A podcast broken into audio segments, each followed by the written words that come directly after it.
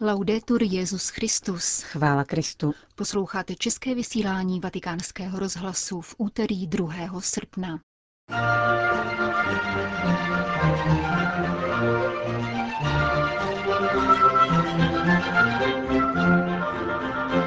Ve věku 89 let odešel na věčnost kardinál František Macharsky, někdejší krakovský metropolita. Petrův nástupce ustavil komisi pro studium diakonátu žen.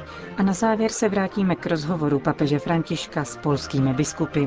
Pořadem provázejí Johana Bromková a Jana Gruberová.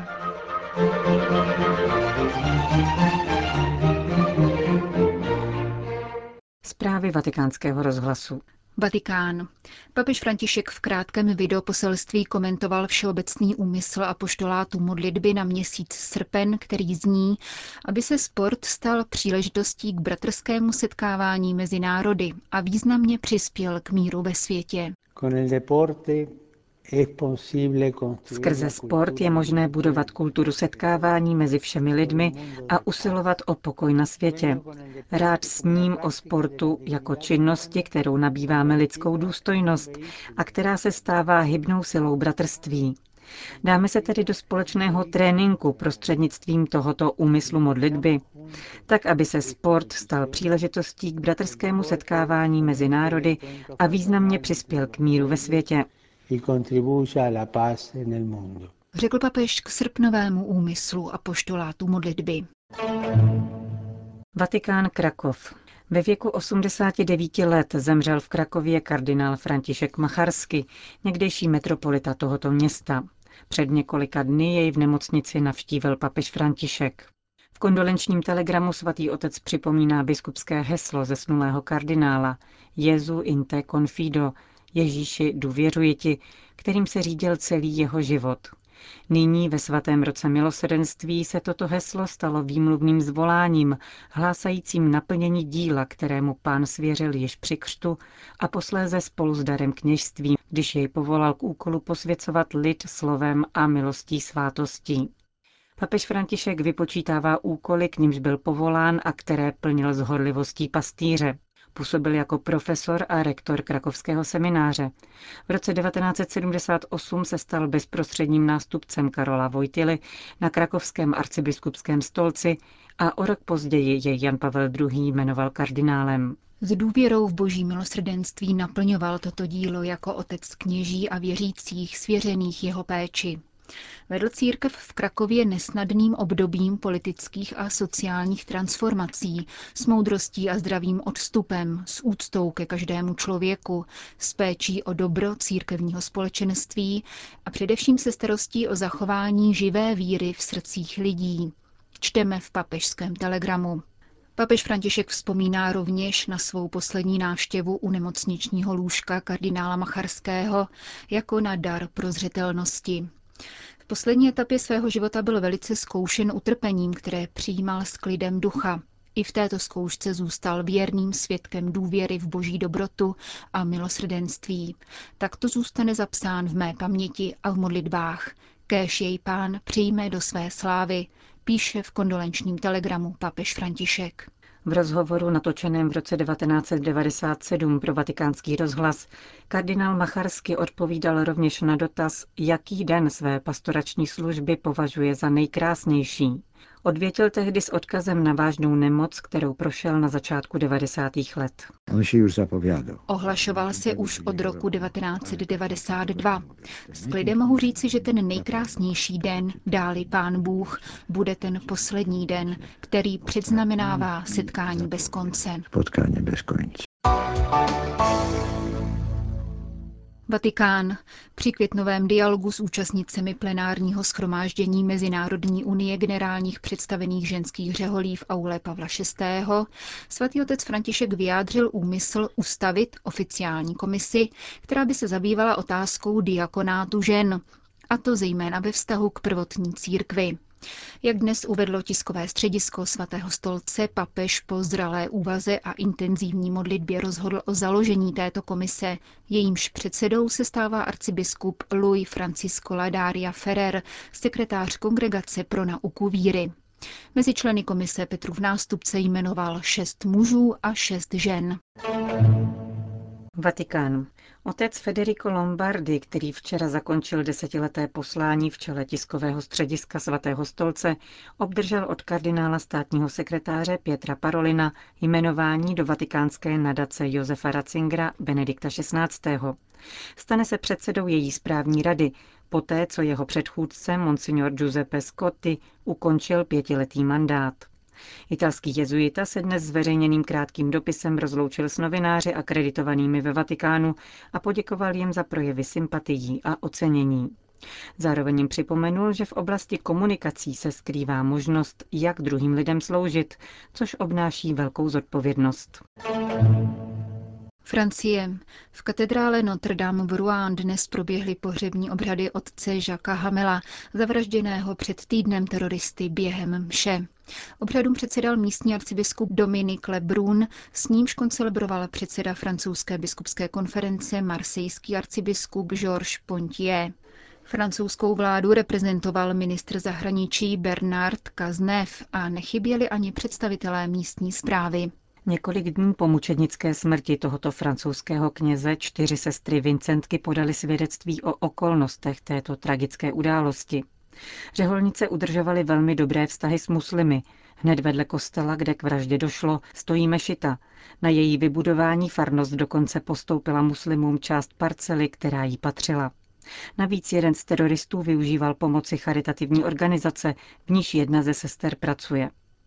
Útočníci vtrhli do kostela krátce před skončením Eucharistie. Nejprve jeden z nich přišel ověřit, zda je kostel otevřený. Myslela jsem si, že je to nějaký student. Řekla jsem mu, aby přišel po mši za deset minut, vypráví jedna ze sester. Po chvíli se onen mladík objevil znovu, tentokrát v doprovodu kolegy oblečeného v černém. Vypadali jako teroristi. Okamžitě jsem pochopila, co se děje, vzpomíná sestra Helen. Působili velmi nervózně, vykřikovali slogany v arabštině a francouzsky řekli, že křesťané nepodporují Araby. Islamisté znesvětili oltář, všechno, co na něm bylo, schodili na zem, kněze přinutili, aby poklekl. Starému muži, který se spolu s ženou účastnil mše, dali do ruky kameru. V té chvíli se otec Žak ozval. Dost už, co to děláte. Terorista mu na to poprvé zatěl nůž do krku. Jedné ze sester se podařilo utéct. Mezitím útočníci podřezali knězi hrdlo. Kontrolovali přitom, zda se všechno dobře nahrává. Potom se vrhli také na dalšího muže. Ženám řekli, že jsou jejich rukojmím. Po vraždě se útočníci uklidnili, dokonce se snažili o úsměv. Jeden z nich se na mě chvíli usmíval. Nebyl to úsměv triumfu, ale milý úsměv toho, kdo se cítí šťastně, vzpomíná sestra Uget. Islamisté dovolili ženám, aby si sedli a vedli s nimi rozhovor o náboženství. Ptali se, zda znají Korán. Jedna z nich přitakala a dodala, že na ně udělali velký dojem úryvky, kde se v Koránu mluví o míru. Útočníci prohlásili, že i oni si přejí pokoj a že se útoky budou opakovat, dokud budou na Sýrii dopadat bomby. Jeden z nich se zeptal řeholnice, zda se bojí smrti. Ne, protože věřím v Boha a vím, že budu šťastná, odvětila. Pak se rozhovor stočil na Ježíše. Islamista prohlásil, že sestry jsou v bludu, protože Ježíš nemůže být člověkem i Bohem, tvrdil ve shodě s Mohamedovým učením. Když ke kostelu přijela policie, teroristé vyskočili na lavice a začali vykřikovat Allah Akbar. Vrhli se rovněž na svatostánek a přivrátili svíce. Ženy použili jako živý štít, ale nekryli se nijak důkladně, jako by věděli, že musí zemřít. Zastřelili je policisté, kteří do kostela vstoupili přes sakristii. Polsko. Od křesťanštění Evropy, nauka o božím milosedenství ve světě ovládaném nespravedlností, nadčasová role farního společenství v pastoraci, migrace. Čtyři otázky polských biskupů a čtyři dlouhé odpovědi Petrova nástupce v dialogu, který byl jedním z prvních bodů programu Apoštolské cesty do Polska.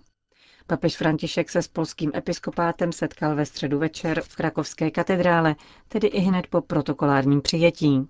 Soukromý rozhovor bez přítomnosti sdělovacích prostředků neměl být zveřejňován, avšak oproti původním plánům nakonec jeho obsáhlý přepis otisklo dnešní vydání listu Osservatore Romano. Dekristianizace západní Evropy je podle papeže Františka nejvážnějším problémem sekularizace. Ačkoliv zde paradoxně může nastat jisté náboženské probuzení, hrozí tu jiné nebezpečí, gnostická spiritualizace, subjektivní spiritualita bez Krista. Nacházíme tu Boha bez Krista, lid bez církve a církev jako sirotka, řekl svatý otec a radil k blízkosti, konkrétnosti, doteku. Bez blízkosti je tu jen slovo bez těla, připomenul papež s odkazem na dva opěrné sloupy Evangelia, blahoslavenství a 25. kapitolu Matoušova Evangelia. Slávou církve jsou zajisté mučedníci, ale také mnozí mužové a ženy, kteří opustili všechno a prožili svůj život v nemocnicích, školách s dětmi a nemocnými. Blízkost, kterou mají projevovat také biskupové svým kněžím, je pravým opakem skartační kultury, Papež pak ke skutkům milosrdenství připojil také umění ztrácet čas. Zdánlivá ztráta času s doměle neperspektivním člověkem jej může přitáhnout ke svátostem, zdůraznil. Plítvejme časem s mladými lidmi, mějme s nimi trpělivost, vyzýval papež, a propojme je se starými lidmi, kteří jsou pamětí národa, pamětí víry. Neexistují tu hotové recepty, připustil v papež v odpovědi na dotaz, jak pastoračně zasáhnout proti sekularizaci. Určitě ale musíme výjít do pole a nečekat, až někdo zabuší na dveře anebo zazvoní. Jít a hledat, jako pastýř, který hledá ztracené. Druhá otázka se zajímala o adresáty božího milosedenství. Komu je tato nauka určena? Ptal se gdaňský arcibiskup. V prvé řadě věřícím reagoval papež s poukazem na dlouholetý proces, který v církvi začal blahoslaveným Pavlem VI. a pokračoval velikánem milosedenství svatým Janem Pavlem II. Je patrné, řekl papež František, že pán chtěl v církvi opětovně probudit postoj milosedenství mezi věřícími. Milosedenství je tajemství, je to boží tajemství, dodal. A ve světě trpícím nespravedlností, nedostatkem lásky a korupcí jeho zapotřebí. Ve světě, kterému vládne tekutá ekonomie a kde si mladí lidé nemohou osvojit pracovní kulturu, protože nemají práci, přinášejí konkrétní díla božího milosedenství jako křesťanská družstva nebo nemocnice velké svědectví. Žijeme také ve světě náboženského analfabetismu, doplnil římský biskup. A tato okolnost si vyžaduje katechezi, která není pouhým předáváním znalostí, nýbrž duchovně doprovází životem. Pastorace v Polsku se dosud zakládá na tradičním farním vzoru a svátostném životě. Je to snad překonaný vzorec, zněl třetí dotaz. Farní model je nadále platný, nesmíme se ho zbavovat, důrazně podtrhnul papež. Posláním farnosti je přijímat, přičemž církevní hnutí a združení ji mají podporovat a nikoli tvořit jakousi alternativu. Problém spočívá v nastavení farnosti, která nesmí být úřadem, nýbrž místem, kde hledat oporu a uplatňovat kreativitu, upozornil dále. Je nutné se tedy zaměřit na to, jak se ve farnosti přijímají příchozí, zda je stále někdo ve spovědnici, především ve velkých městských farnostech, jestli funguje oratoř a zda kněží navštěvují vězně, nemocné a staré lidi, doporučoval. Buďme vynalézaví, vyhledávejme lidi, snažme se vžít do jejich problémů a také do jejich časových možností, radil svatý otec. V reakci na poslední otázku, týkající se migrantů a uprchlíků, se papež nevměšoval do politických otázek kvót a konkrétního přijetí v různých zemích, neboť, jak řekl, každá země má jiné možnosti. Všichni ale máme možnost mít otevřené srdce a být křesťansky velkodušní vůči těm, kteří přicházejí. Jako konkrétní iniciativu navrhl papež modlitbu. Modleme se ve farnostech hodinu týdně před nejsvětější svátostí za migranty doporučil. Právě modlitba jako jediná napomáhá ve světě, který slovy papeže Benedikta hřeší proti bohu stvořiteli, řekl papež František v samém závěru své promluvy k polským biskupům s odkazem na ideologické kolonizace, z nichž jedna nese jméno gender. Končíme české vysílání vatikánského rozhlasu. Chvála Kristu. Laudetur Jezus Christus.